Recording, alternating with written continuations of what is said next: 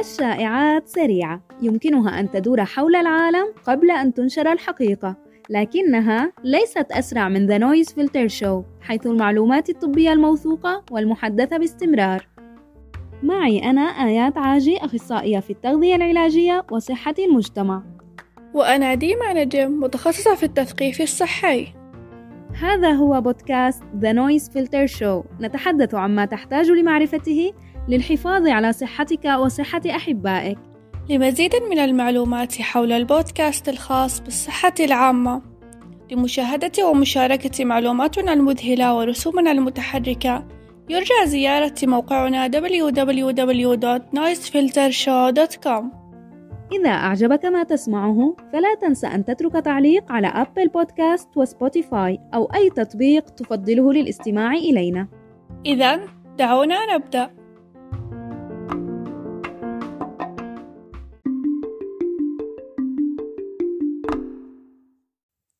توصل بحث جديد من مركز السيطرة على الأمراض CDC إلى أن تطعيم كوفيد أثناء الحمل ينقل بعض الحماية للأطفال بعد ولادتهم.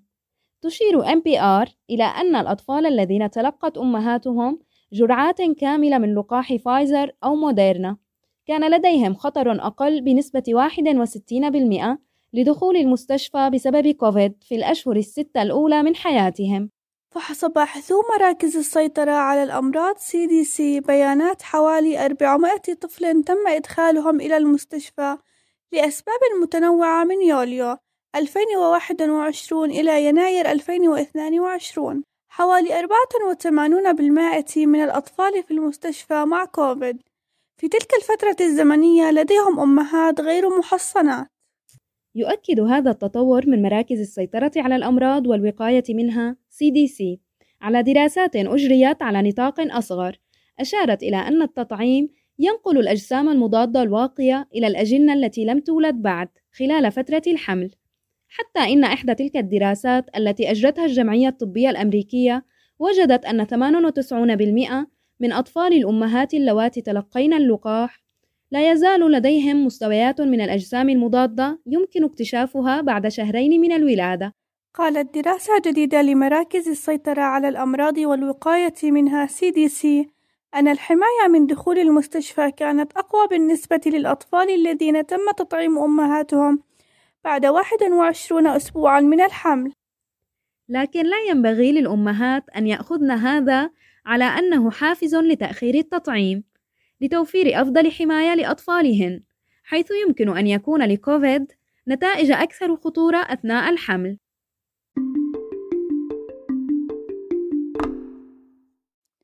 تاريخيا لم يكن تطعيم الأطفال بلقاحات جديدة سهلا على الإطلاق إن الارتداد الذي نلاحظه عند تطعيم الأطفال ضد كوفيد-19 ليس مشكلة غير شائعة وفي الواقع يشبه إلى حد كبير بعض المواقف السابقة. في عام 1955 ابتهج الناس عندما أصبح لقاح شلل الأطفال متاحًا في الولايات المتحدة، ومع ذلك بعد عامين ظل معدل التطعيم بين الأطفال حوالي 50% فقط. لماذا كان هذا هو الحال؟ كان هناك إمداد قوي باللقاحات، وقد تلاشت المخاوف بشأن سلامة اللقاحات وفعاليتها، مع الكثير من الأبحاث. ومع ذلك ظل الكثيرون مترددين في تلقيح أطفالهم. في الستينات بدأ الأطباء في توزيع جرعات اللقاح على شكل مكعبات سكر. ولكن لم يتم القضاء على شلل الأطفال في الولايات المتحدة حتى عام 1979 أي بعد 24 عاما من توفر اللقاح لقد اتبع تطعيم الأطفال ضد كوفيد-19 نفس القصة مع لقاحات شلل الأطفال وجدر الماء والحصبة. المقالات حول معدلات الوفيات الناجمة عن كوفيد-19 عند الأطفال جعلت بعض الآباء يشعرون أنهم يفضلون تجنب اللقاح مفترضين أن طفلهم سيكون على ما يرام إذا أصيب بفيروس كوفيد. هذه العقلية جعلت حملة تطعيم الأطفال أكثر صعوبة. بينما يوجد آباء يعارضون اللقاح بشدة، هناك أيضا مجموعة لا تعارض بالضرورة. لكنهم لم يشعروا بالحاجة إلى فعل ذلك حتى الآن لم نصل إلى النقطة التي تصبح فيها لقاحات كوفيد إلزامية على نطاق واسع في المدارس وقد لا نصل إليها لبعض الوقت في الوقت الحالي توفير الدورات التثقيفية والالتزام بإقناع الوالدين وتثقيفهم بشأن سلامة اللقاح وفعاليته وفائدته يعد خيارا قويا.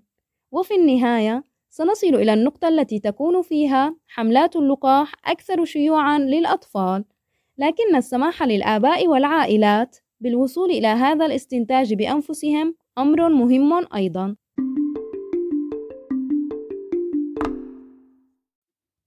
نظام غذائي يسمى كيتو دايت هو نظام يركز على اللحوم والدهون والخضروات غير النشوية. يقول الباحثون أن النظام الغذائي منخفض الكربوهيدرات قد يساعد في تخفيف الاكتئاب والتعب للأشخاص المصابين بالتصلب المتعدد. يقول خبراء آخرون أن النظام الغذائي يمكن أن يساعد في علاج أعراض مرض التهابي مثل التصلب المتعدد. لكنهم يقولون أن هناك حاجة إلى مزيد من البحث.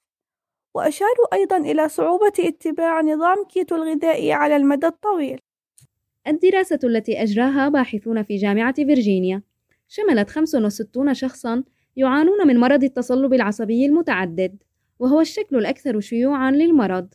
تم توجيه المشاركين لتناول وجبتين إلى ثلاث وجبات من الكيتو يوميًا لمدة ستة أشهر. يتضمن ذلك حصة أو حصتين من البيض أو السمك أو اللحوم، مع ما يصل إلى أربع ملاعق كبيرة من الزبدة أو الزيت أو السمن. معكوبا إلى كوبين من الخضار غير النشوية مثل الخضار الورقية أو الخيار أو الشمندر سمح للمشاركين في الدراسة باستهلاك 20 جراما من الكربوهيدرات كحد أقصى يوميا أظهرت النتائج أن 83% من الأشخاص الخاضعين للاختبار حوالي 54 شخصا كانوا قادرين على اتباع النظام الغذائي لمدة ستة أشهر كاملة. باستخدام الاستبيانات يقول الباحثون أن المشاركين في الدراسة أبلغوا عن درجات أفضل في الصحة البدنية والعقلية كما أبلغوا عن تحسن بنسبة 17% باستخدام اختبار شائع لتطور مرض التصلب العصبي المتعدد. وتمكنوا من المشي بمعدل 100 خطوة أكثر من بداية الدراسة.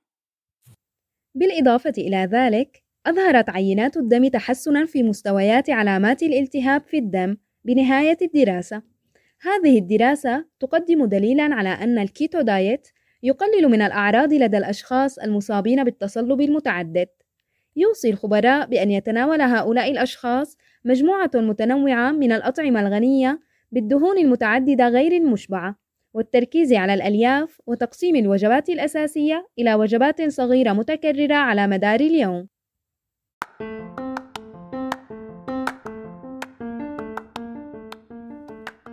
شكرا للاستماع إلى The Noise Filter Show بودكاست الصحة العامة.